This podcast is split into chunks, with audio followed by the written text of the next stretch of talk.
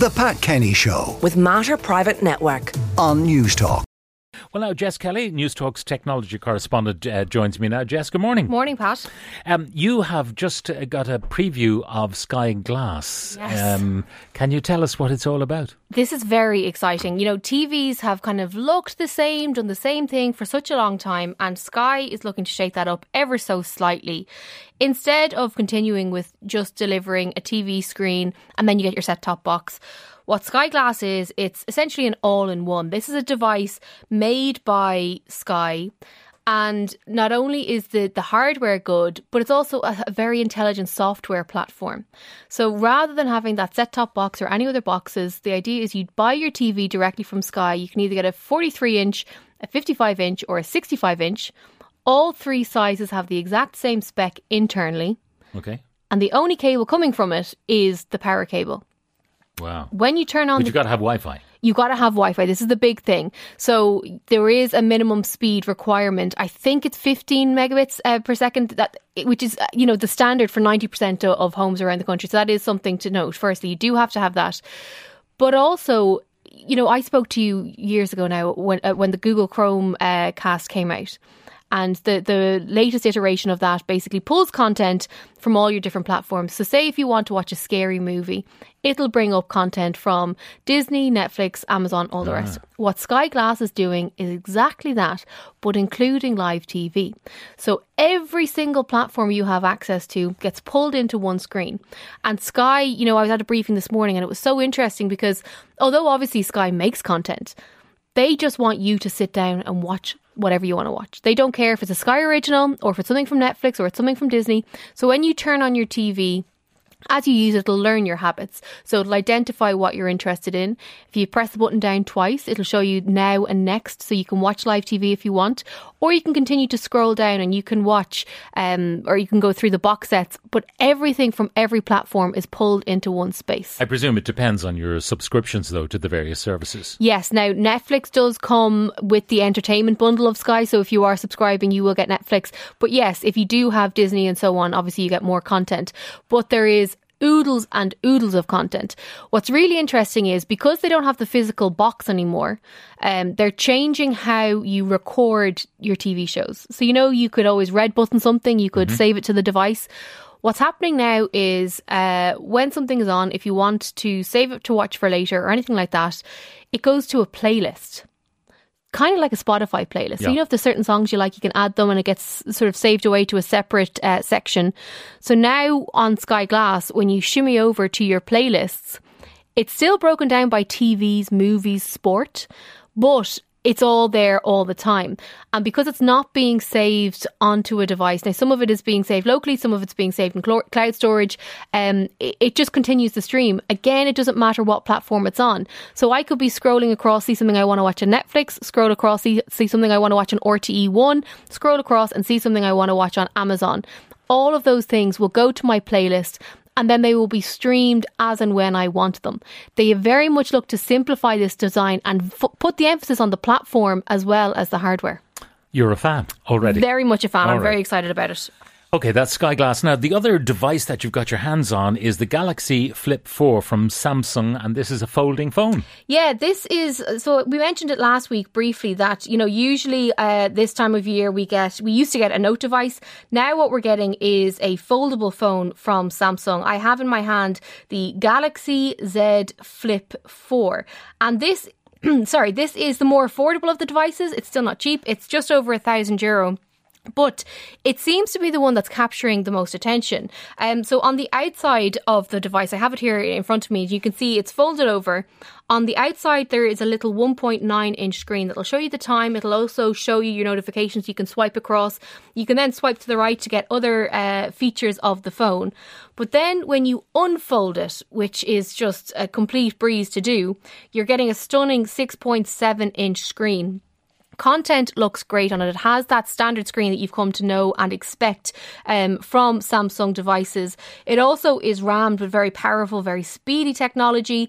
There's a 3,700 milliamp battery, which is a beefed up version of what we had last year, and the cameras are excellent. I'm still getting to grips with it. i have only moved over to mm-hmm. it uh, fully as of Friday, but uh, first impressions are I really like it. I was recently talking to Connor Pierce, who's the head of Samsung in Ireland, and he was saying that the stats show that when people move to a foldable phone, they're not going back to the previous designs. So I'm intrigued to know if I will struggle to go back to my S22 after a few weeks of using the flip. Okay, and uh, it's been uh, folded and unfolded multiple times in testing. Yeah. So it shouldn't kind of create a.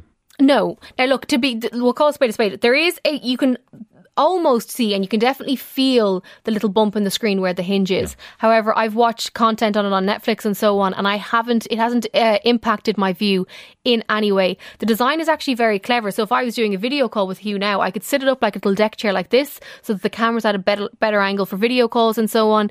The design makes sense. My fear over time is firstly, will I get bored of the novelty factor?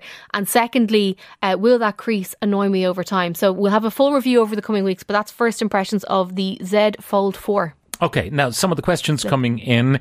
Can Jess recommend some good and affordable AirPods? That's from Jenny. Yeah, there are, you know, there are different tiers here. So if you want ones for 25 quid, you can go to your local Dunnes stores and get some from the Carl Henry range. If you want to get ones for around 120 euro, you could get the Irish company One Sonic Audio. Or if you want to go up a gear, my favorite ones, they're actually massively down in price now. It's the Samsung Galaxy Buds Live. I think they're around 160 euro and they are incredible. Uh, so all three of those I've tested, I have really liked, and they are incredible for the price points they're at. Uh, what are the best buds that will stay in your ear? The you Buds know, Live. These mm. the, the Buds Live, the little ones that I've said to you for a long time now. They're about three or four years old, I think, but they're little kidney shaped beans, um, uh, buds that sit into your. They don't fall out. There's no sort of um, add on or bud cover or anything like that. And I have found I have ran with them, I have walked with them, I've been in the rain with them, and they absolutely stay in. Okay. Uh, I'm retiring from work and someone else will be taking over my email account. I don't need to hand over old emails. How do I delete thousands of Gmails in one go? Um, you should. It depends on whether you want to send from a particular sender or if you just want to do a blanket delete. If you want to do a blanket delete, when you open your Gmail, there's a little um, square just above where it says inbox. If you click on that little square, it'll highlight all emails and you can delete them. If you want to do it by, you know, date sent or with an attachment or from a certain person, you just search the terms that you're looking for. Again, click on that box and then hit delete. Okay. Training for the half marathon, looking for a good watch to give me kilometres per hour. Uh, that's from James a lot of the watches, sorry, my throat is gone. a lot of the watches will do this. Um, I know people who are training for the marathon are very passionate about the Garmin lineup. Um, they have very good, very good in depth, um, you know, analysis and data, and they also pair it to the likes of Strava. So maybe look at the Garmin lineup there. Okay. Uh, best screen protector? Uh, I would say the ZAGG one. ZAGG do ones that are barely visible and they don't leave that lip on the device if and when something happens. Um, I think they're absolutely great.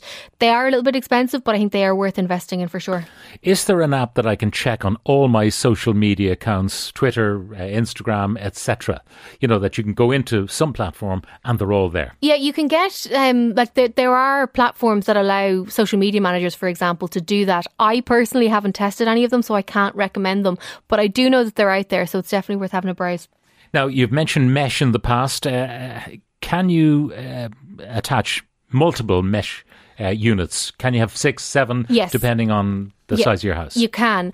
Now, what's good is, you know, the brand that I often recommend is the Tenda Nova. Uh, I think it's the MW3 is the basic one, and then there's the MW6 as well. Um, but you can you can add on different pods as you go. So, say if you're getting an extension or something like that, uh, they are modular, so you can you can add on. So you buy a kit maybe that has three, yep. and then you can get another one and another one, and add them on, and they'll all be uh, connectable. Uh, looking for a laptop for work, literally don't know where to start. I'm absolutely confused. Okay.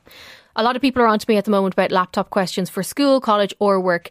The key things you have to consider when you're buying a laptop firstly, ask yourself the question, what do you want it to do? Because you could go out and buy a laptop for 200 quid that is fine and functional for Netflix and a bit of browsing, or you could spend 1300 euro on a high spec laptop, um, you know, if you're editing video and so on. So ask yourself what you want to do.